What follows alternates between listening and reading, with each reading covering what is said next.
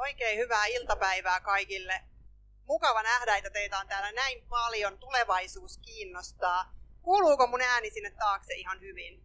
Hyvä. Tosiaan lyhyt katsaus siihen, että mitä tulevaisuus tuo tullessaan. Nyt jos ajatellaan aihetta, etätyötä, niin sitä voi tarkastella aika monelta eri näkökantilta – on monia organisaatioita, joissa se on jo ihan arkipäivää. Työtä tehdään ehkä ajasta ja paikasta riippumattomasti. On organisaatioita, joissa vasta harjoitellaan etätyön tekemistä. Ja sitten kun mennään tuonne kauemmaksi Suomeen pois täältä pääkaupunkiseudulta, niin siellä on vielä ehkä organisaatioita, joissa etätyö ei, ei edes ole sallittua. Ja sitten toki on, on, on sellaisiakin työtehtäviä, että se etätyö ei ylipäätään edes ole mahdollista. Mutta etätyö on itse asiassa laajempi käsite kuin se, että voinko mä tehdä välillä töitä kotona vai en. Se on myös sitä, että me työskennellään hajautetusti eri paikkakunnilla, eri toimipisteissä, eri maissa tai jopa maan osissa. Ja välttämättä me ei tehdä sitä työtä kotona, vaan me tehdään sitä ihan toimistolla. Mutta me ollaan etäällä meidän kollegoista tai me ollaan etäällä meidän esimiehestä. Ja sekin on yksi etätyömuoto. Mä vähän tarkastelen tätä, tätä aihetta tämän seuraavan vartin aikana erilaisten muutosvoimien, trendien ja ilmiöiden kautta. Viestintä- ja liikenneteknologia kehittyy koko ajan, se kehittyy valtavalla vauhdilla. Se, se, se tuo erilaisia asioita tullessaan. Kestävä kehitys nousee koko ajan tärkeämpään ja tärkeämpään rooliin. Se on yksi tär- tärkeä aspekti myöskin tähän. Samoin ekologisuus ja ilmastonmuutoskysymykset. Myös jokaisella meillä vapaa-ajan arvostus kasvaa. Puhutaan, että nuoret on niitä, jotka haluaa tehdä elämässään paljon muutakin, haluaa toteuttaa itseään. Mutta mä väitän, että kyllä me vanhemmatkin halutaan, ei se ole pelkät nuoret. Eli elämältä halutaan enemmän ja sekin vaikuttaa tähän, mihin etätyö mu- muuttuu ja mukautuu. Ja sitten on erilaiset hyvinvoinnin trendit. Liikunta on nostanut pitkään toki päätään, erilaiset ravintoasiat, nyt ehkä tuoreimpana uni ja palautuminen. Ja, ja toki nämä hyvinvointikysymykset vaikuttaa tähän myös. Mutta ihan lyhyesti alkuun, että kuka minä oikein olen ja miksi ihmeessä juuri minä olen tänään puhumassa teille etätyön tulevaisuudesta. Mä oon viimeiset viisi vuotta kouluttanut, valmentanut organisaatioissa sekä tuolla valtionhallinnassa, kulta, kuntaorganisaatioissa ja muissa julkisen hallinnon ö, organisaatioissa, mutta myös yksityisellä puolella. Pienissä yrityksissä, isoissa globaaleissa yrityksissä, pörssiyhtiöissä aiheesta. Mä oon kirjoittanut kirjan, mä en huomannut sitä tähän tuoda mukana, mutta tuolla alakulmassa näkyy kirjan kuva ja meillä on sitä tuolla osastolla myöskin näytillä, jos haluatte tulla katsomaan. Ja aika paljon toimin asiantuntijana tämän aiheen tiimoilta erilaisissa yhteyksissä. Mä en myöskään tee tätä hommaa enää yksin, vaan meillä on aivan mahtava tiimi, jonka kuvittelin painaneeni näkyviin tuolta. Ja sieltä se tuli, mutta vähän viiveellä. Eli meillä on aivan mahtava tiimi, jonka kanssa me tehdään tähän, tätä yhdessä. Mä oon hakenut tähän tiimiin ihmisiä, joilla on erilaisia taustoja, erilaisia osaamisia, hajautetusta organisaatiosta, hajautetusta tiimityöstä, kansainvälisistä organisaatioista, virtuaalisesta fasilitoinnista, miten osallistetaan ihmisiä erilaisten välineiden kautta, vuorotyön johtamisesta, jossa ilmenee myös näitä etäjohtamisen lainalaisuuksia. Eli me valmennetaan etätyön johtamisesta, etäjohtamisesta. Me tehdään myöskin virtuaalisia tiimivalmennuksia. Että jos tiimi ei pääse matkustamaan samaan osoitteeseen, niin me voidaan tehdä se virtuaalisesti, vaikka ihmiset istuis Kajaanissa, Helsingissä ja Turussa, tai Suomessa, Italiassa ja Englannissa. Ja me valmennetaan myöskin suomeksi, ruotsiksi ja englanniksi. Mutta se meistä. Katsotaan vähän siitä etätyöstä. Ja mä vähän kaivoin ihan teitä varten dataa siitä, että, että missä me tämän etätyön kanssa tällä hetkellä mennään. Ja voidaan sanoa, että etätyö on globaali ilmiö. Tämä ei ole pelkästään Suomessa. Toki mä välillä kuulen, että ihmiset sanoo, että ei meillä Sveitsissä tehdä etätöitä tai ei meillä siellä ja täällä tehdä etätöitä. Mutta on monia maita ja monia kulttuureita, joissa tehdään. USAssa 50 prosenttia tekee etätyötä osittain. Ja sitten jos me katsotaan tietotyötä tekeviä, niin se luku on jopa 79 prosenttia. Ja toki siellä on näyttävästi välillä uutisoitu, että se ja se organisaatio päättyi, päätyi kieltämään etätyön kokonaan. Mutta mä uskon, että ne on semmoisia taka-askelia, joka mahdollistaa sitten taas niitä harppauksia eteenpäin. Suomessa tätä niin kun dataa on huonosti saatavilla. Mä löysin viimeisimmän luvun vuodelta 2016. 32 prosenttia tekee etätyötä välillä. Mutta sitten kun katsotaan erilaisia toimialakohtaisia tai ammattiliittojen tekemiä kyselyitä omille jäsenistöilleen, niin nämä luvut on koko ajan kasvussa. Eli todennäköisesti toikin prosentti on tällä hetkellä jo isompi. USAsta löytyy myös tämmöinen luku.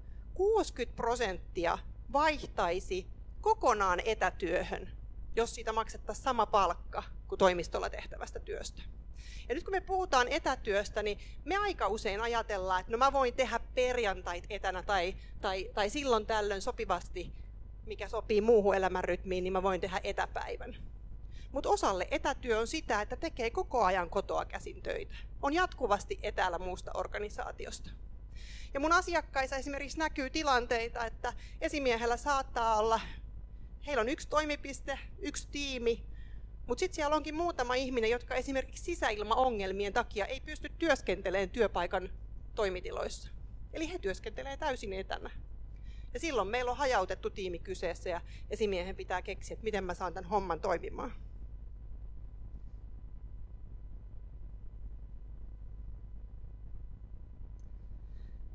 Ja se, mikä näkyy myös aika vahvasti tällä hetkellä yhteydenotoissa meidän asiantuntijatiimiin, niin organisaatiot ottaa yhteyttä, että me tarvitaan eväitä nyt tähän etätyökäytäntöjen kehittämiseen ja miten esimiehet johtaa tätä etätyötä, koska meillä henkilökunnalta tulee niin kova paine siihen, että etätyö pitäisi olla mahdollista.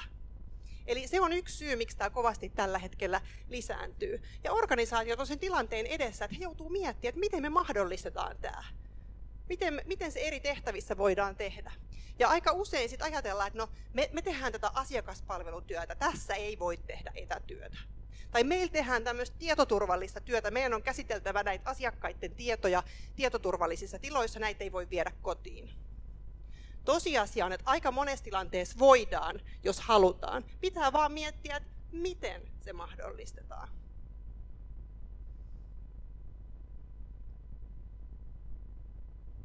No sitten se työelämä nykypäivänä. Se on aika repaleista, pirstaleista, jatkuva kiire, paine. Pitää kauheasti tehdä tulosta. Työelämä on aika kovaa. Ja ihmiset kaipaa sitä vastapainoa. Ja etätyö mahdollistaa sen, että me pystytään tekemään jatkossa työn suhteen aitoja valintoja aika moni työ, varsinkin kun puhutaan asiantuntijatyöstä, tietotyöstä, sitä voi tehdä mistä vaan, jos me halutaan ratkaista nämä, nämä asiat. Ja tämmöisessä Laurean tulevaisuus materiaalissa oli myös todettu, että liikkuvuus muuttuu tarveperustaisesta arvo- ja tunneperustaiseksi.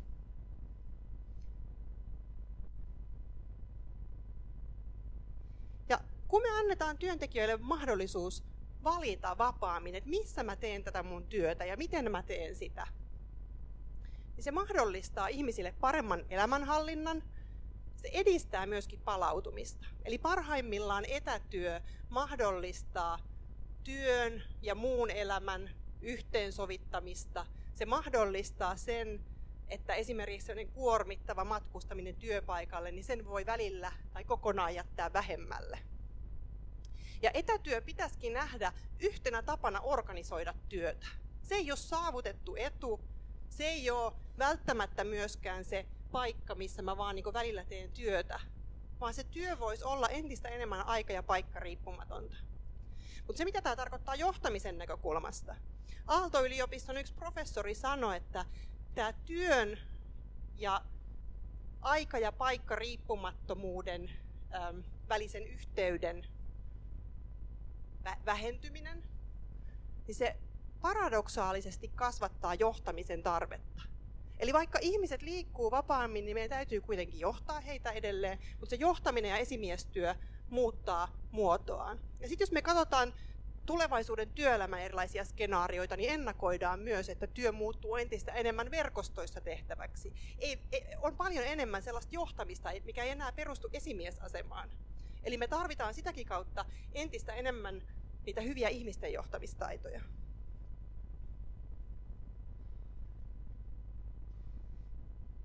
Ja sitten tietysti, kun tämä maailma muuttuu koko ajan digitaalisemmaksi, Teillä on kännykät siellä käsissä, postataan vähän someen, vastataan välillä vähän meileihin. Sitten kun mä kierrän valmentamassa ja kouluttamassa etäjohtamisesta, hajautetusta tiimityöstä, niin mä puhun tosi paljon siitä, että hyödyntäkää niitä välineitä paremmin. Käyttäkää digitaalista työympäristöä, käyttäkää Skype-palavereja, tehkää sitä, tätä ja tota. Mä en silti tarkoita sitä, etteikö meidän pitäisi enää ikinä kohdata kasvotusten. Me tarvitaan kohtaamisia. Ja tässä samaisessa Laurean trendikatsauksessa todettiin, että tämä läsnäolen tarve tulee jatkossa lisääntymään entistä enemmän. Ja ihmiset tulee entistä enemmän kaipaamaan myös sitä aikaa offline. Ei haluta koko ajan olla connected välineiden kautta muihin. Mutta sitten samaan aikaan, jos me mietitään niin työtä, tiimityötä, ihmisten johtamista etäältä, meidän täytyy opetella myös se, että miten mä olen läsnä sulle välineiden kautta. Miten mä oon läsnä mun kollegoille. Miten ihmiset on siellä läsnä toinen toisille. Miten me kohdataan. Miten me tehdään niitä käytäväkohtaamisia, kahvipöytäkohtaamisia siellä välineiden maailmassa. Ja se, mikä on niin tutkimusten näkökulmasta mie- mielenkiintoista, kun katsotaan virtuaalisia tiivejä, on se, että äh, sen fyysisen, lä, niin kuin fyysistä läheisyyttä tärkeämpää on se psykologisen läheisyyden tunne. Ja toki sen psykologisen läheisyyden syntymistä helpottaa se, että me kohdataan kasvotusten, mutta sitä on hirveän helppo sen jälkeen rakentaa sieltä välineiden kautta. Ja sitten kun me ollaan kasvotusta, niin niihin fyysisiin kohtaamisiin tulisi panostaa. Ei niin, että me istutaan kokoushuoneessa ja kaikki nakuttaa sähköpostia tai touhua jotain muuta siellä laitteilla samalla, vaan, vaan ollaan aidosti ja oikeasti läsnä.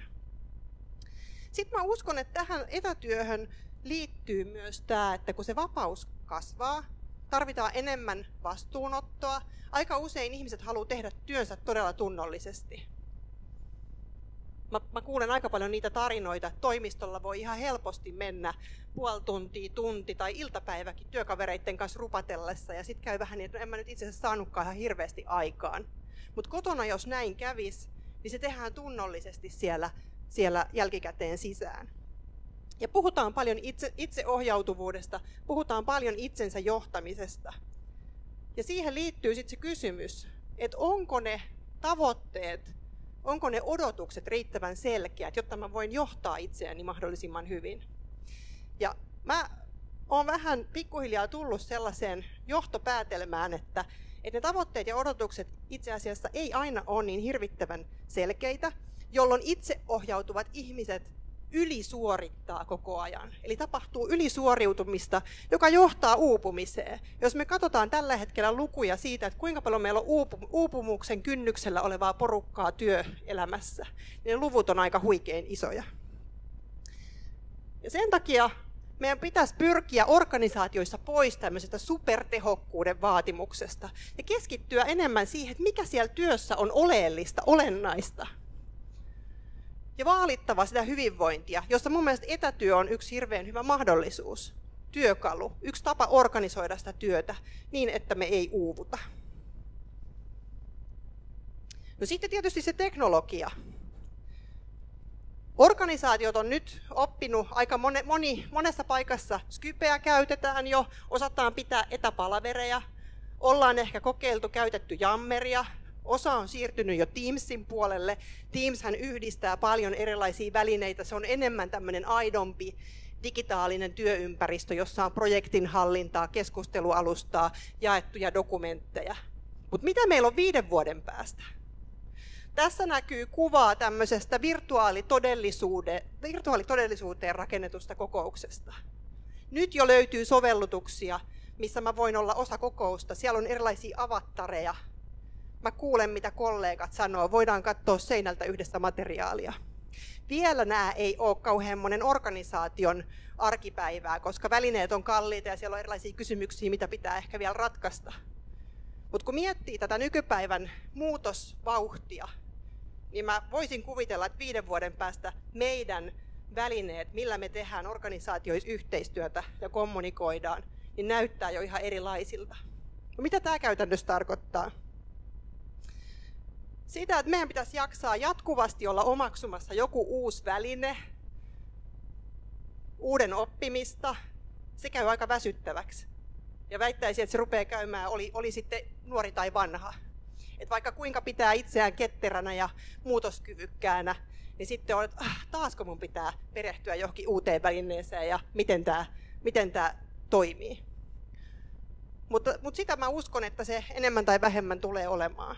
Et välineet kehittyy ja meidän pitää pysyä siinä kehityksessä mukana, koska ne samaan aikaan tarjoaa meille kuitenkin ihan uudenlaisia mahdollisuuksia kohdata ihmisiä virtuaalisesti siellä digitaalisessa työympäristössä. No mitä kaikkea mä tässä puhuin? Mikä mun mielestä on sitä etätyön tulevaisuutta?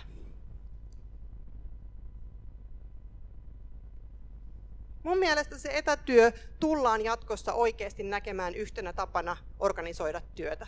Mä tiedän, että osassa organisaatiossa näin jo on, mutta on vielä niitä organisaatioita, joissa mietitään, että luotetaanko me siihen, että ihmiset tekee työnsä ja, ja millä me varmistetaan ja kontrolloidaan sitä tekemistä siellä. Mutta parhaimmillaan se on vain yksi tapa organisoida tekemistä. Yksi työn teon paikka. Ja sitten se kilpailuetu, minkä se mun mielestä tuo meidän pienelle suomalaiselle kansalle, on se, että me voidaan rekrytoida ihmisiä mistä tahansa, riippumatta siitä, että missä he on. Ihmisten ei välttämättä tarvitse muuttaa työn perässä tänne Helsinkiin. Tai me voidaan rekrytoida osaamista tuolta maailmalta. Meillä alkaa olla yhä enemmän sellaisia aloja, myös asiantuntijatyön ja tietotyön puolella, mihin on vaikea löytää osaajia. Hyvä etäjohtaminen, etänä toimimisen taidot asiantuntijoilla, työntekijöillä niin ne mahdollistaa sen. Sitten se liikkuminen, se muuttuu enemmän vapaavalintaiseksi. Siksi, että minä haluan liikkua, minä haluan nähdä ne kollegat kokoontua yhteen silloin tällöin.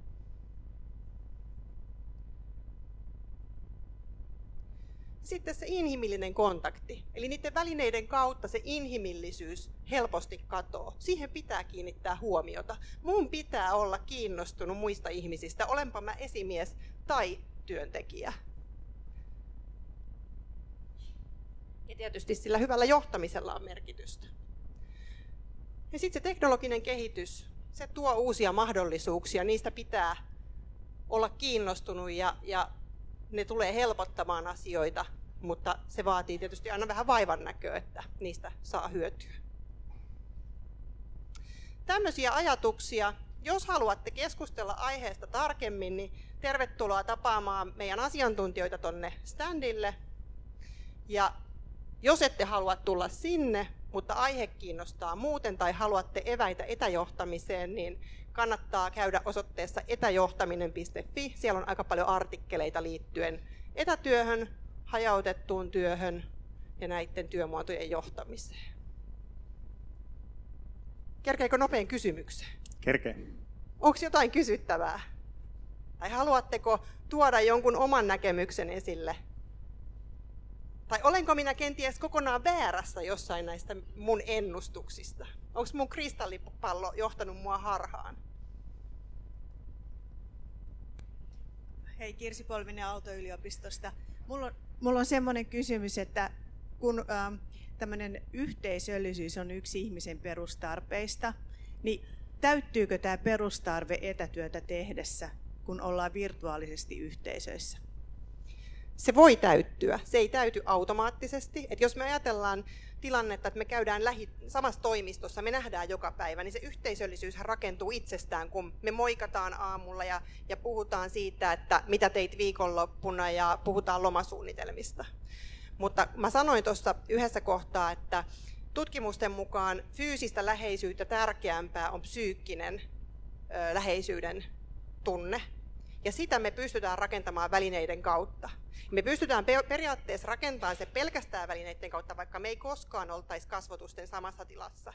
Toki esimerkiksi videoyhteyden hyödyntäminen auttaa. Se on mahdollista, mutta se vaatii niin kuin töitä ja huomion kiinnittämistä. Kiitos.